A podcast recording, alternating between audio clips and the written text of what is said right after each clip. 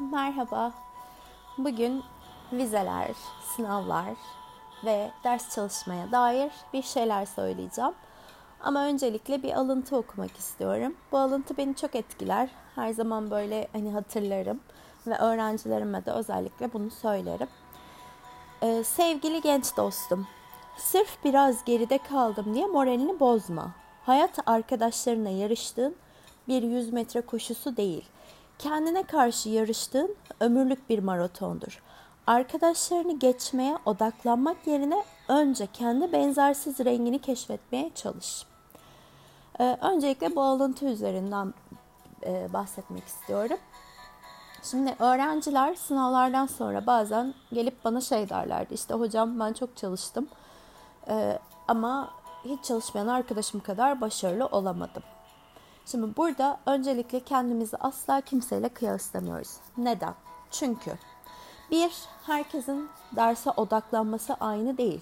İki, herkesin e, geçmiş bilgileri, altyapısı aynı değil. Üçüncüsü, herkesin psikolojik durumu, işte sınavdaki heyecan durumu vesaire aynı değil. O yüzden asla kendinizi kimseyle kıyaslamayın. Siz sıfırdan başlayıp 60 alıyorsunuz diyelim. Ee, bu büyük bir başarı. Ama arkadaşınızın 80 alabilecek kadar bilgi seviyesi var.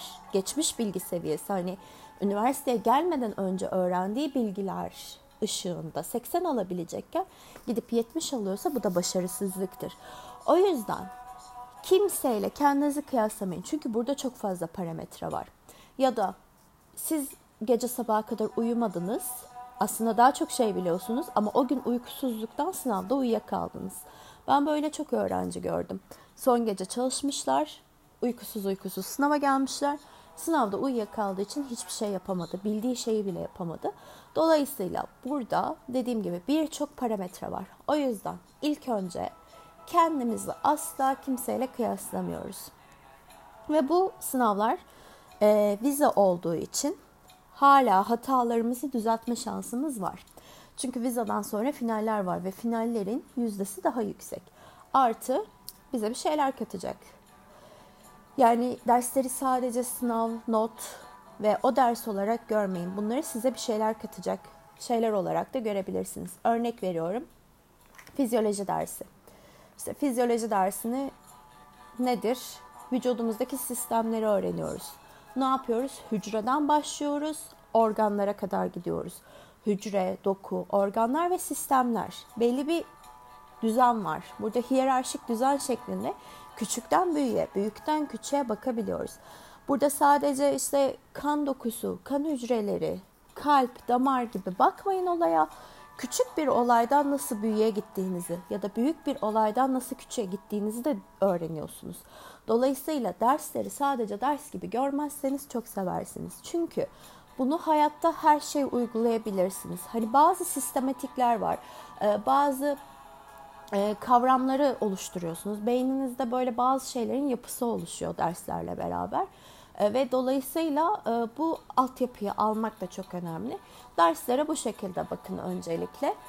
E, bundan sonra dersleri düzenli bir şekilde takip edip dersleri en verimli şekilde elinizden geldiğince en iyi şekilde halletmeye çalışmanız gerekiyor. Ve burada işte öğrenciler burada ayrılıyor. Nasıl ayrılıyor? Öğrenci tipleri üzerinden gidelim. Bir tane öğrenci derse düzenli katılıyor. Dersi çok iyi dinliyor, dersi çok iyi çalışıyor ve başarılı. İdeal öğrenci. Bunda hiçbir problem yok.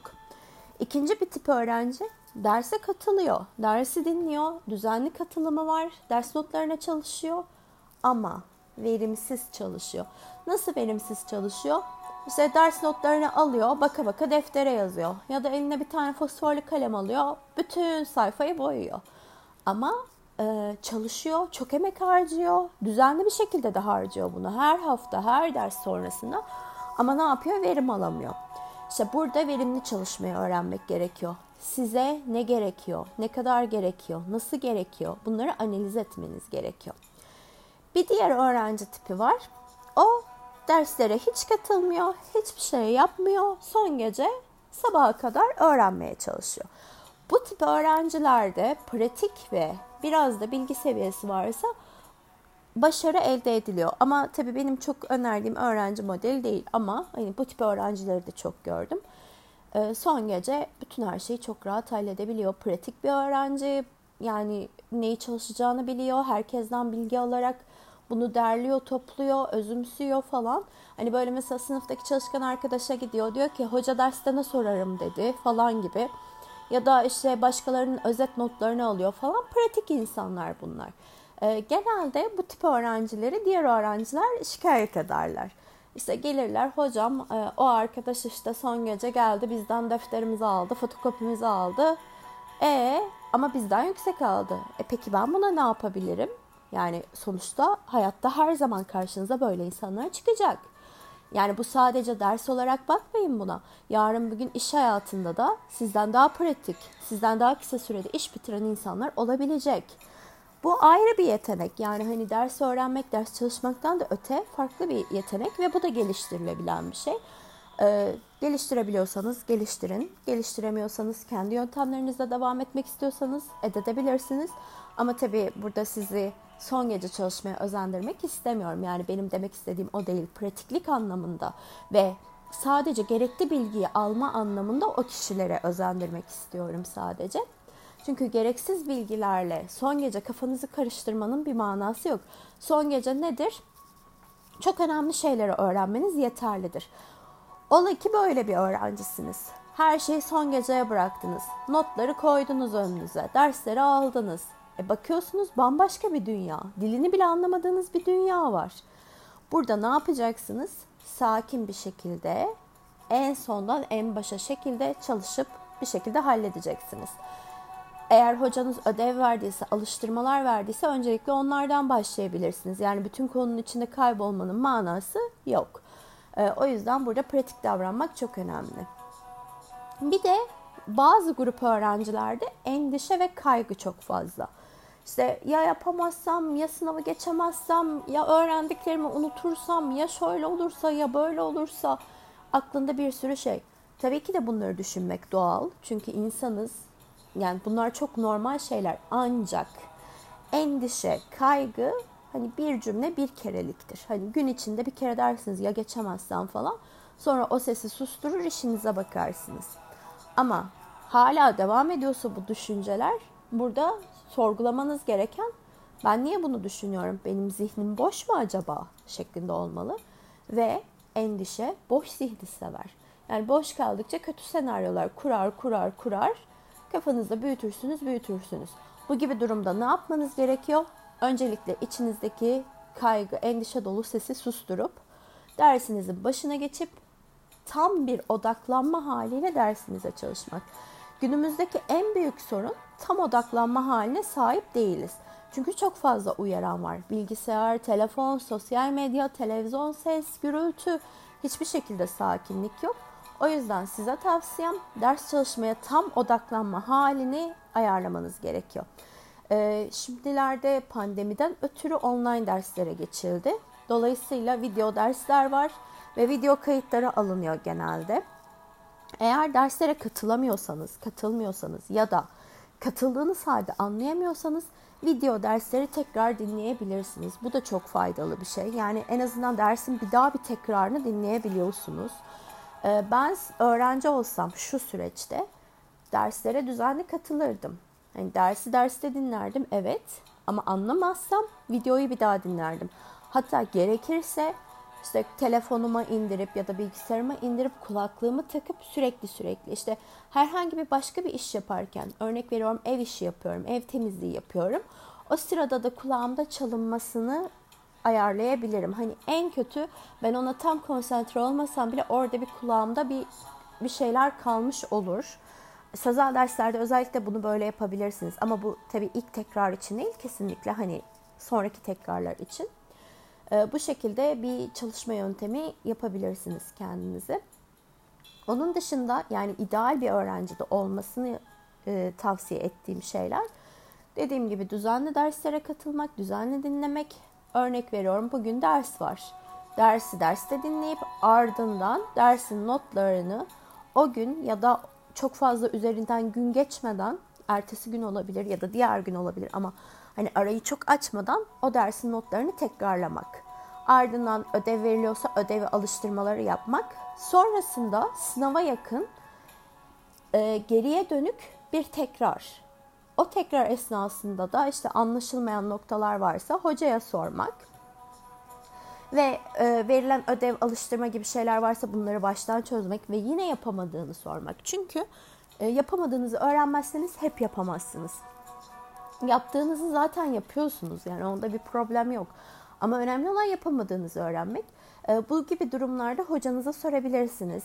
Hocanız eğer cevaplayamıyor, yardım edemiyor gibi bir durum olursa ki hani bu e, şöyle söyleyeyim yani hani bununla ilgili zaman yaratamıyorsa arkadaşlarınıza da sorabilirsiniz.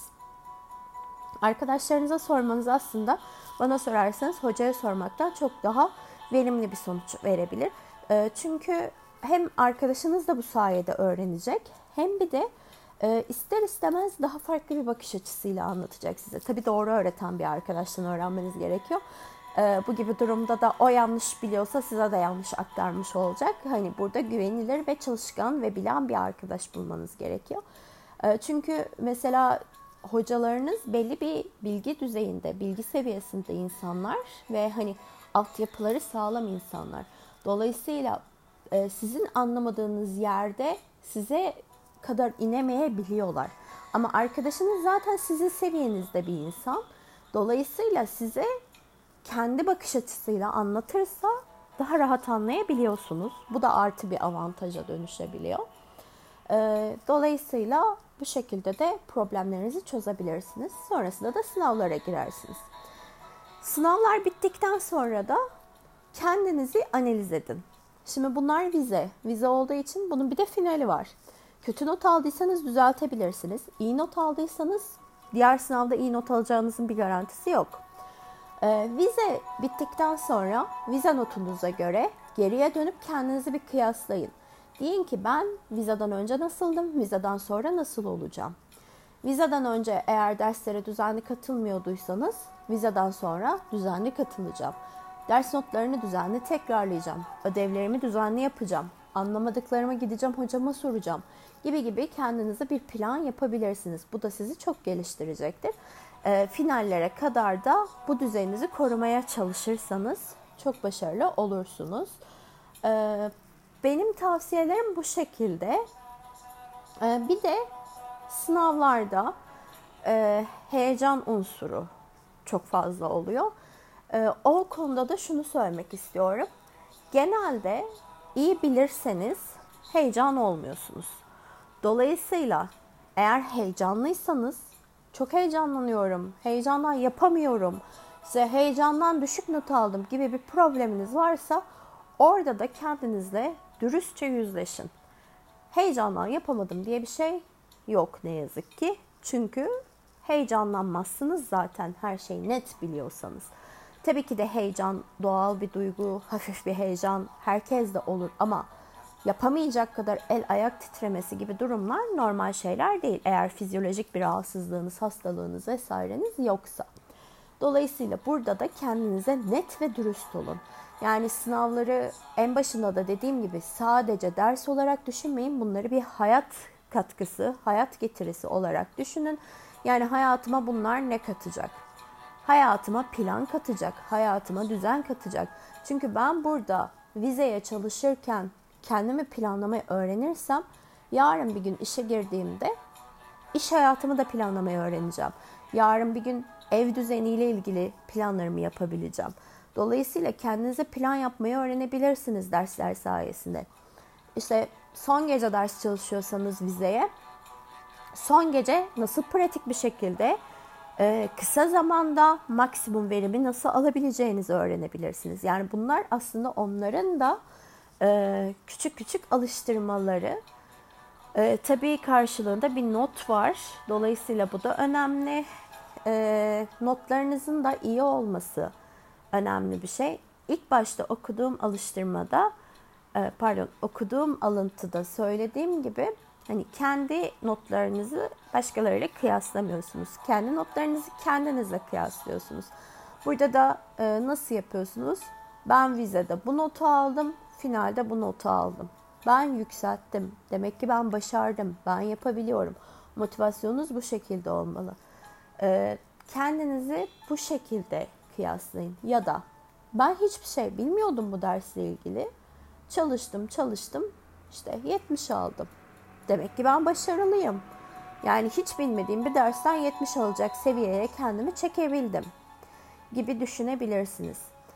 Ee, bunun tam tersi de olabilir. Ben her dersi dinledim, her şeyi yaptım, ödevleri yaptım, anlamadıklarımı sordum ama düşük not aldım. Neden? Bunun genelde cevabı verimli çalışmadığınızdan. İşte masada sabaha kadar oturmayı ders çalışmak zannediyoruz ama öyle değil.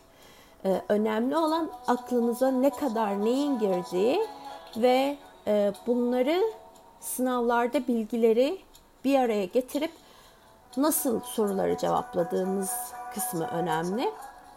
Dolayısıyla bu konu üzerine de düşünmenizi ve kendinizle yüzleşmenizi tavsiye ederim ve sınavlarda başarılar dilerim.